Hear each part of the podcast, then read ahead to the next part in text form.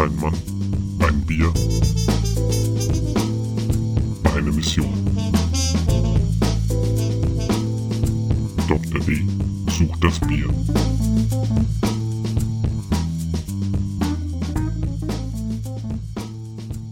Hallo und herzlich willkommen zum aktuellen Bierstudio mit eurem Gastgeber Philipp Deiber.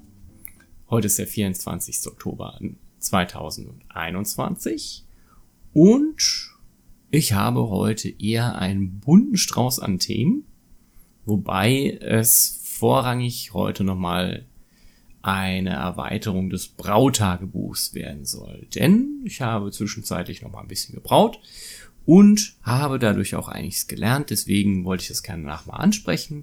Heute ist deswegen das Bier der Sendung auch meines, mit dem ich dann doch ein wenig hart ins Gericht gehen möchte, weil es ist nicht alles gut gelaufen, aber letztendlich wollte ich das dann auch so machen, denn die Fehler, die ich mache, die muss dann auch kein anderer machen.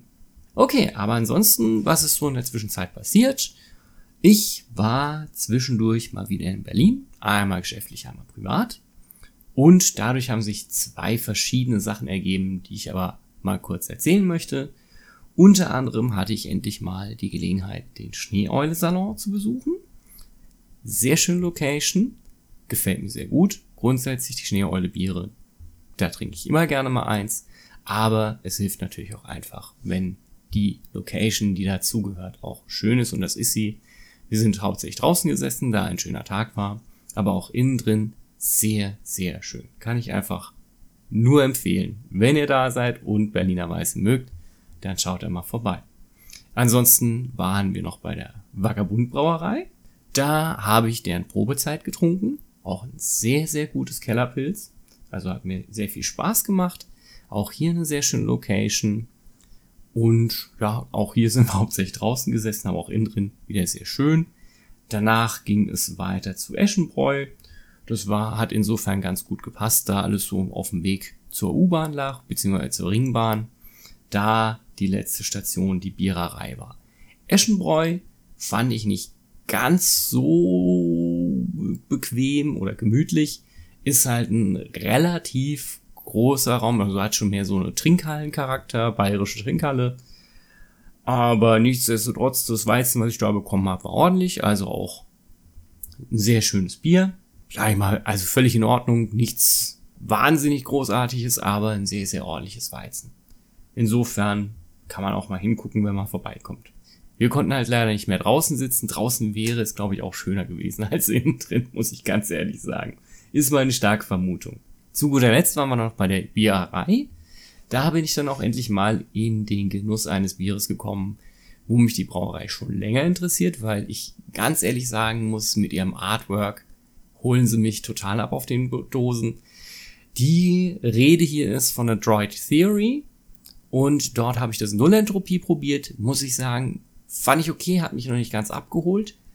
Zur Biererei selber muss ich sagen, eine wahnsinnig große Auswahl, also echt spannend. Das war allerdings so die letzte Station auf unserer Reise. Insofern, wir hatten gerade noch Glück, dass wir einen Platz draußen bekommen haben. Das war natürlich dann nicht so ganz gemütlich. Samstagabend in Kreuzberg, ich denke, man kann sich vorstellen, dass es da relativ voll ist. Aber wie gesagt, also fand ich von der Auswahl her sehr beeindruckend und also da würde ich definitiv auch mal gerne nochmal vorbeigehen, vielleicht wenn es nicht ganz voll ist, dass man auch drin sitzen kann, weil drinnen sah es dann auch etwas gemütlicher aus. Ja, aber nichtsdestotrotz war wieder in sich ein ganz netter Trip. Ja, als ich geschäftlich nach Berlin gegangen bin, da hatte ich dann wenigstens noch die Gelegenheit, den Stammtisch der Braufreunde Berlin zu besuchen, beziehungsweise den Hobbybrauer-Stammtisch. Da gab es auch ein paar wahnsinnig gute Highlights. Ich muss sagen, was mich sehr fasziniert hat, also ich konnte dort 3 Biere probieren. Das war einmal ein Bier mit 100% Rauchmalz, wo man ja erstmal vermuten würde, dass es einfach auch rauchig ist. Tatsächlich war es ein überraschend leichtes Raucharoma und insgesamt auch ein sehr leichtes Bier. Fand ich sehr faszinierend, aber einfach auch schön und rund in sich. Dann einen Stil, wo ich immer wieder gestehen muss, dass ich ihn nicht verstehe, ein Barley Wine, der auch sehr, sehr, sehr gut war, aber ich bin einfach mit Barley Wine als Stil völlig überfordert. Ich verstehe den Anwendungsfall nicht. Also da kann der noch so gut sein. Es holt mich einfach nicht ganz ab. Aber was nichts mit dem Bier zu tun hatte. Das dritte, da muss ich leider zugeben, da habe ich vergessen, was es war. Falls derjenige, wo ich probiert habe, zuhört, man darf mich auch gerne über E-Mail zurechtweisen, was es war. Aber ich krieg's leider nicht mehr zusammen. Der Hobbybrauer-Stammtisch war übrigens bei Straßenbräu. Die habe ich vor Ewigkeiten das letzte Mal gesehen. Da stand die Brauerei noch im Laden. Das hat sich mittlerweile geändert, wie ich sehr zu meiner Verwunderung feststellen musste. Also die ist nicht mehr drin. Ist auch insgesamt ein sehr, sehr, sehr schöner Laden. Und dort konnte ich dann auch noch das rote Beete-Sauer von ihnen probieren. Das hieß Zimmer 19 oder irgendwas. Ich glaube ja, Room 19. Auf jeden Fall auch sehr, sehr spannend, weil ich nicht gedacht hätte, dass sich die rote Beete so gut einbinden lässt. Und ich muss auch sagen, meiner Meinung nach war sie genau richtig eingebunden. Also man hat noch das rote Beete-Aroma mitbekommen. Es ist dann eben sehr schön in den sauren Finish übergegangen.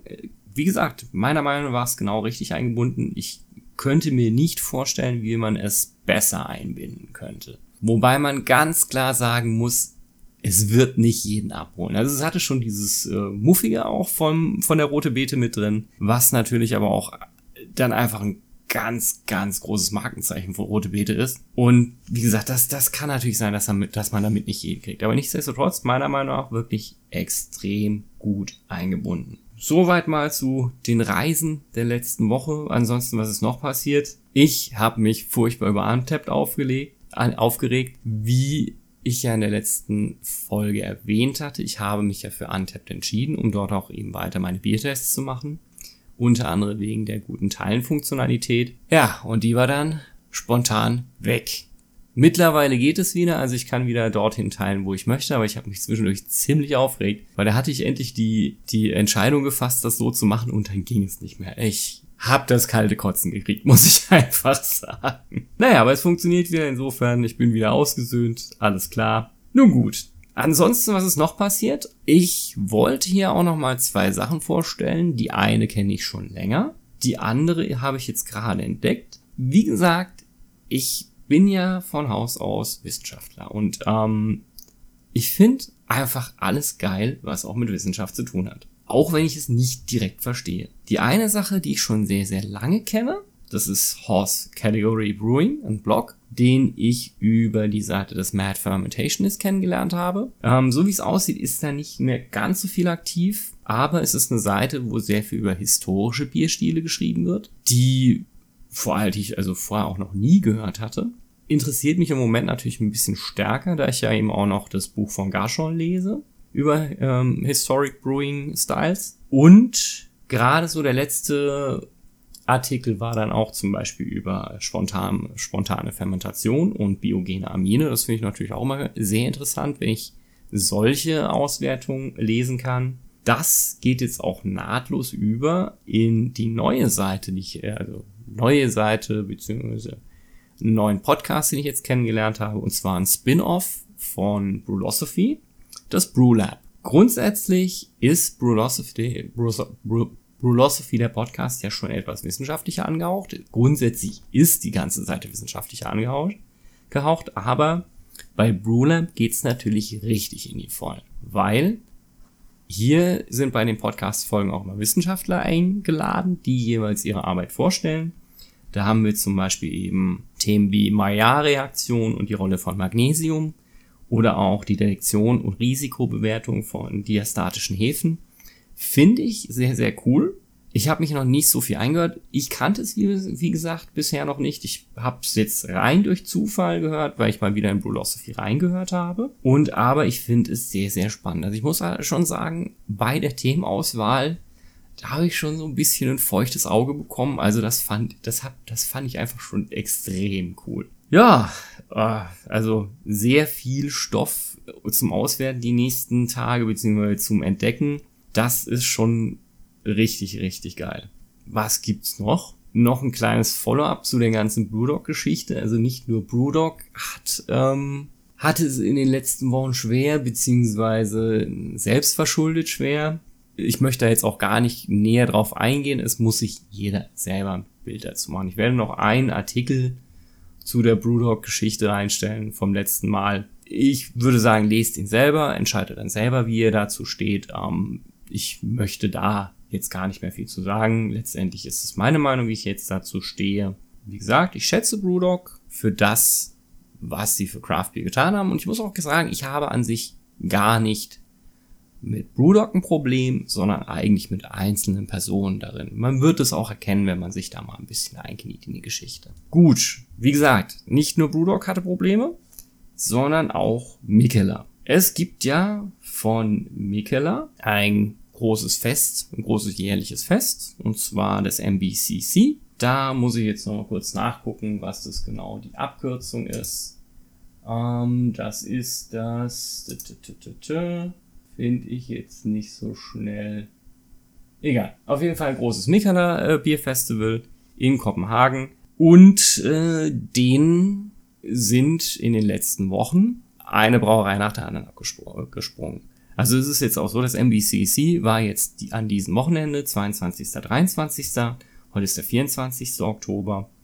Also es fand es eben jetzt statt, aber in den Wochen davor war es eben heiß diskutiert, weil es eben Fälle von Fehlverhalten gab in einer Mikkeller-Filiale in San Diego, aber auch in einer in Kopenhagen, was zu Protesten vom Mikkeller Hauptquartier geführt hat. Und letztendlich ist das Ganze halt eben auch von Gruppen wie der Women of the Revolution aufgegriffen worden, natürlich auch von Red Magnet, aber wurde dann eben auch durch Fanny Wandel halt eben, hat das eine eigene Dynamik gewonnen. Grundsätzlich ist es halt einfach, ja, eine scheiß Geschichte. Letztendlich wurde dann halt Mikkeller zum Vorwurf gemacht, dass es halt eben keine ordentlichen Strukturen gibt, um solche Fälle von Fehlverhalten dementsprechend aufzuarbeiten. Als ich mir das Ganze angesehen habe, ist mir eine Sache aufgefallen. Nicht nur BrewDog, aber auch Mikkeller sind grandios schlecht darin, Schadenskontrolle zu machen. Der CEO Mikkel Borg Björkso hat ein Interview gegeben für die Berlinske. Und ich weiß nicht mehr, wo ich die Übersetzung gesehen habe. Auf jeden Fall hat er sich meiner Meinung nach ein bisschen arg auf eine Variante versteift, die ganze Geschichte zu lesen. Also es war schon ein wenig, ja, ich muss ganz ehrlich sagen, auf meiner Seite Fremdschämen dabei, als ich das gelesen habe. Ich kann verstehen, dass das einen mitnimmt und dass man dann vielleicht auch Sachen sagt, die nicht so großartig sind. Ja, letztendlich scheint er da seine Meinung nochmal geändert zu haben. Ich habe heute nur nochmal kurz ein bisschen was dazu überflogen, habe gesehen, okay, es gibt wohl nochmal ein Update von ihm. Aber auf jeden Fall das, was er zu dem Zeitpunkt gelesen hatte, wo ich die ganze Geschichte mir angeguckt hatte, war nicht so geil. Also grundsätzlich Schadenskontrolle sowohl bei BrewDog als auch bei Mikkeller ist eigentlich Popcorn-Zeit. Also ein bisschen schade, aber gut, kann man nichts machen. Um diese ganze Geschichte nicht ganz so beschissen ausklingen zu lassen, muss ich sagen, an dieser Stelle muss ich meinen größten Respekt nochmal aussprechen vor Schneeeule. Die haben nämlich auch auf Instagram da ein Statement veröffentlicht, dass sie hingehen werden und einfach auch um die Diskussion am Laufen zu halten, was ich persönlich für einen sehr guten Ansatz halte, weil wenn sich letztendlich jeder auf seine Seite zurückzieht und man nicht miteinander spricht, dann ist das einfach scheiße. Kann man nicht anders sagen. Deswegen an dieser Stelle nochmal ganz großen Respekt an Ulrike, und eben auch das Schneeeule-Team finde ich super. Insofern weiter so. Das war's mal zu den Sachen, die in der letzten Zeit passiert sind. Dann kommen wir jetzt auch zum Brautagebuch. Gut, jetzt muss ich erstmal eine Sache gestehen, die mich selber ein wenig wurmt, bzw. fuchst. Ich habe meinen handwerklichen Fehler entdeckt. Um mal kurz zu rekapitulieren. Die Sude, die ich bisher gemacht habe, war geschmacklich in Ordnung, aber hatten immer das Problem, dass ich im Prinzip viel zu wenig Alkohol rausbekommen habe. Ich bin immer so bei 2,5 bis 3% stehen geblieben, also eher bei 2,5 und habe mich gefragt, woran das liegt. Deswegen habe ich dasselbe Rezept immer wieder gemacht, habe es versucht genau gleich zu machen, habe immer dann versucht an einem Parameter zu drehen. Tatsächlich muss ich jetzt an dieser Stelle zugeben, dass den Fehler, den ich gemacht habe, das war eben, dass ich unterschätzt hatte, wie viel verkehrbares Material man noch über den Nachguss. Also das habe ich einfach ganz klar unterschätzt. Da war auch bei mir ein Denkfehler dabei, weil ich ja quasi nicht mit einem offenen System angefangen habe zu brauen, sondern eben ein Klarsteinsystem verwende, was ja einen Deckel hat und im Prinzip zu ist. Ich dachte bisher immer, dass der Nachguss dazu wäre, um die Wasserverluste während des Maischens und des Kochens aufzufangen. Tatsache ist, wenn ich mich so zurückerinnere, hat irgendwie auch noch nie jemand das so richtig erklärt, dass das ja nicht nur dafür ist, sondern auch eben um den ganzen Zucker nochmal aus dem Treber rauszukriegen. Also im Prinzip habe ich dann immer nur ein Drittel bis die Hälfte vom Nachguss verwendet. Und mir ist das eben aufgefallen, weil ich bei diesem Sud, den ich jetzt hatte, auch also habe ich eine Kombirast verwendet, anstatt eben dieser verschiedenen Einzelrasten, die im Rezept vorgegeben waren, wodurch ich gemerkt habe, okay, ich bekomme auf jeden Fall schon mal eine bessere Ausbeute, also es war schon mal wesentlich mehr Alkohol im Bier drin als vorher, aber noch nicht genug. Und dann habe ich mich nochmal hingesetzt und überlegt, okay, woran kann das liegen? Habe auch nochmal das Internet dazu gefragt und also ich meine, jetzt herausgefunden zu haben, dass es daran liegt, dass ich einfach viel zu wenig Nachguss verwende. Das werde ich jetzt dann beim nächsten Mal ausprobieren, werde dann mal schauen, ob das im Prinzip mein Problem löst. Bin mir ziemlich sicher. Naja, gut. Wie lange hat es gedauert, bis ich es gemerkt habe? Das war jetzt die dritte Sud. Insofern blöd gelaufen. Was habe ich dadurch bewiesen? A, dass man mit einem Denkfehler einfach, ja, auch so missproduzieren kann. Deswegen habe ich mich wahrscheinlich auch so lange vom Einmeischen gesträubt, weil ich wusste, da ist irgendwas, das ich noch nicht verstehe. Ich konnte aber nie den Finger drauflegen. Deswegen, man sollte Sachen verstehen, bevor man sie macht. Aber letztendlich habe ich natürlich auch dadurch bewiesen, dass ich lernfähig bin und dass eben mein Ansatz, das Ganze dann mehrfach zu machen, dann auch richtig war, weil ich dadurch einfach bestimmte Fehlerquellen ausschließen konnte. Letzten Endes muss man auch ganz klar sagen, wenn was nicht funktioniert, dann darf man sich auch nicht scheuen, dann halt eben das Ganze wegzukippen. Es ist natürlich ärgerlich, wenn man Zeit und Geld reingesteckt hat, aber letzten Endes passiert es einfach manchmal, dass ein Experiment schief geht. Deswegen, also, um es zusammenzufassen, Nachguss ist wichtig. Und wenn ihr irgendwie ein Problem habt, dann macht das Ganze einfach nochmal und dreht an dem Parameter so lange, bis ihr dann zu einer Lösung kommt. Soweit dazu. Was habe ich jetzt dann gemacht, als ich es gemerkt habe? In diesem Fall habe ich dann jegliche Vorsicht über Bord geworfen. Ich muss ja auch dazu sagen, ich bin zusätzlich ein bisschen vom Rezept abgewichen, weil ich zu dem Zeitpunkt auch ein bisschen frischen Hopfen hatte und den dann auch noch in den beim Kochen dazugegeben habe, weil ich es ein bisschen bitterer haben wollte. Als ich dann auch gemerkt habe, dass ich eben nicht auf nicht genug Alkohol komme, habe ich eben angefangen nachzuzuckern. Also habe eben einfach nochmal Zucker aufgelöst, habe das dann in den Gärbehälter gegeben und dann hat es nochmal nachgegeben. Bis ich dann gesagt habe, okay, so rein theoretisch bin ich jetzt eben auf 4%. Dann habe ich das Ganze nochmal ein bisschen nachgezuckert und dann in die Flaschen gegeben. So, und an dieser Stelle würde ich jetzt das Bier holen und dann würde ich das mit euch verkosten. In diesem Sinne, bis gleich. So, und da bin ich wieder. Ich muss dazu sagen, diesmal habe ich nicht auf ein Fass abgefüllt, sondern auf 0,3er Flaschen, 0,5er Flaschen und der Rest, den ich da noch hatte, der ging entweder in 1 Liter Flaschen und eben noch in ein kleines 2 Liter Fässchen, das ich hier habe. Das sind alles Bügelflaschen, die sind dementsprechend vorher im Backofen sterilisiert worden. Ja, die Verschlüsse habe ich in Isopropanol eingelegt, dass die dann sauber sind. Ja, das hat auch alles gut funktioniert. Also ich konnte bisher noch keines feststellen, das irgendwie schlecht war. Das Bier ist jetzt auch dementsprechend schön kalt, weil es eben in der Garage auf dem Betonboden stand. Ich habe mir jetzt eine 0,3er Flasche geholt. Was einfach daran liegt, dass es jetzt noch ein bisschen früh am Tag ist und deswegen ich erstmal nur ein kleines haben möchte. So, ein bisschen Kohlensäure ist drin. Ich muss dazu sagen, ein Fehler, den ich gleich ansprechen werde, der ist gewollt. Es ist gewollt ein wenig unterzuckert in die Flasche gekommen. Für den Stiel hätte es ein bisschen mehr Zucker gebraucht. Ich hatte bloß das Problem, als ich das abgefüllt habe, bin ich gleich am nächsten Tag weggefahren für ein paar Tage. Und da ich die Flaschen doch ein bisschen beobachten wollte, da ich mir unsicher war, wie viel vielleicht noch an Vergärmaterial aufgrund des Nachzuckerns da ist, wollte ich keine Bottle Bombs produzieren. Das habe ich wohl auch anscheinend nicht gemacht. Allerdings scheint die Hefe, die ich verwendet habe, und zwar war das die Opslaug Queik, die auch sehr gut funktioniert hat. Also es ist ein sehr sauberes Vergären geworden, also keine Fruchtaromen oder sowas, die auch nicht gepasst hätten, weil wir reden hier natürlich von einem böhmisch Dunkel, was jetzt nicht unbedingt so viel Fruchtaromen haben sollte. Das scheint gut funktioniert zu haben, was aber jetzt dann natürlich heißt, es ist ein wenig unterkarbonisiert.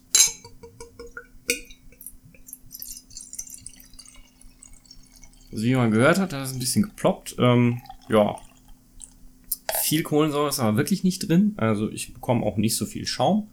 Es ist relativ klar, wobei natürlich schon ein bisschen trübe, da ich es natürlich nicht gefiltert habe. Die meiste Hefe sitzt jetzt wahrscheinlich nach unten. Ja, Schaum ist okay, ist ein bisschen da, nicht so viel. Geruchlich riecht es nicht nach einem typischen Dunklen. Nee, also es riecht schon etwas fruchtiger als normales Dunkles, also passt eigentlich nicht so wirklich.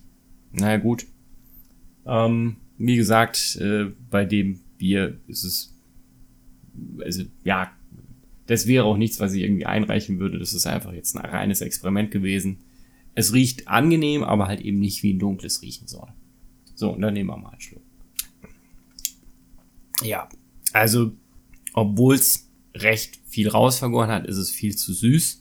Es ist unterkarbonisiert, wie gesagt, dieser Fehler ist beabsichtigt. Um es so zusammenzufassen, am Ende wird es immer Bier.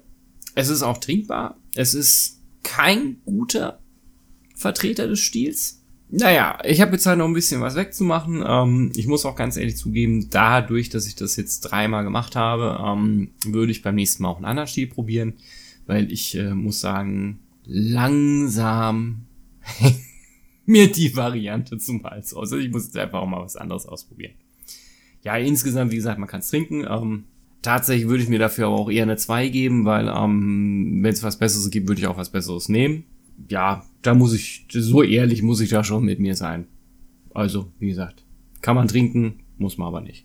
Um es nochmal ganz kurz zusammenzufassen, also was war grundlegend das Problem, falls das im vorherigen Teil jetzt nicht so richtig rauskam? Ich habe einfach viel zu wenig Nachguss verwendet, deswegen habe ich zu wenig Zucker aus dem Treber rausgelöst, deswegen hatte ich nicht genug verkehrbares Material drin. Dazu muss ich einfach sagen, man darf sich nicht vom Jodneutral täuschen lassen. Das ist relativ früh da und deswegen, da braucht man dann schon auch nochmal eine andere Variante zu messen, was ich halt eben in meinem Sud drin habe. Und aber so wie ich es jetzt eben auch festgestellt habe, ich muss nochmal gucken, irgendwie komme ich noch so mit dem Refraktometer, da muss ich mich nochmal ein bisschen eindenken, glaube ich, auch in die Geschichte, was einem das dann genauer anzeigt. Naja, wie gesagt, nicht vergessen, immer ordentlich Nachguss drauf machen. Eine Sache habe ich noch vergessen, und zwar habe ich, glaube ich, meine persönliche 5 gefunden. So, zum Abschluss. Ich hatte ja erzählt, bei den Braufreunden konnte ich ein Rauchbier probieren und es gab ja auch vor nicht allzu langer Zeit von Craft Beer and Friends eine Folge zu Rauchbieren. Ich muss dazu sagen, ich bin grundsätzlich ein Freund von Rauchbier und habe festgestellt, dass echt Schlenkerla ist, glaube ich, meine persönliche 5. Weil ich finde es von der Raucharomatik prägnant genug, dass es mich bei Laune hält. Andererseits ist es durch den Malzkörper super trinkbar. Man muss natürlich diese Raucharomatik mögen, aber tatsächlich, wenn ich jetzt überlegen würde, dass es, wenn ich nichts anderes mehr trinken würde, also the beer to end all beers, dann käme ich, glaube ich, wirklich gut klar damit mit dem. Weil das ist einfach ein Bier, was in sich einfach sehr rund ist. Und ja, wie gesagt, das ist, glaube ich, meine persönliche 5. In diesem Sinne verabschiede ich mich für dieses Mal. Wir werden sehen, was ich die nächsten Tage zusammenbringe. Ich habe jetzt noch keine Ahnung, um was es in der nächsten Sendung gehen wird. Aber in diesem Sinne sage ich erstmal ciao und wie immer, stay thirsty. In diesem Sinne, ciao.